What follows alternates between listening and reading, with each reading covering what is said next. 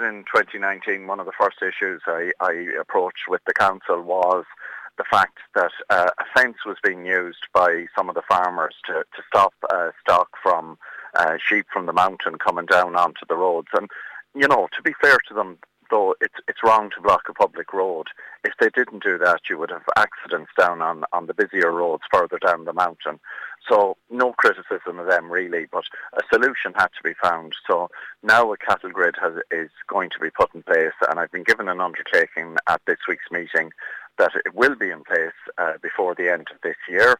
But they're, they're just waiting now for the the tourist season to be over and for it to get a little bit quieter up there and to give people a chance to bring home their turf. So there will be um, a bit of uh, chatting to the, the farmers that are using it for their sheep and hopefully there'll be as little inconvenience as possible. But I think going forward, this will be a good a good process. Um, I know there was a few problems with the design that uh, that the cattle grid had to be wide enough because obviously um, you know, we call it a cattle grid, but in this case it's been used to, to stop the movement of sheep. And, and sheep will jump a hell of a lot further than cattle will. And if it's not wide enough, it won't be right. So it's going to be done properly so that there will be access and that the road will remain open all the time and the people won't have to be stopping to open this fence, which a lot of tourists and visitors to the area find uh, off-putting.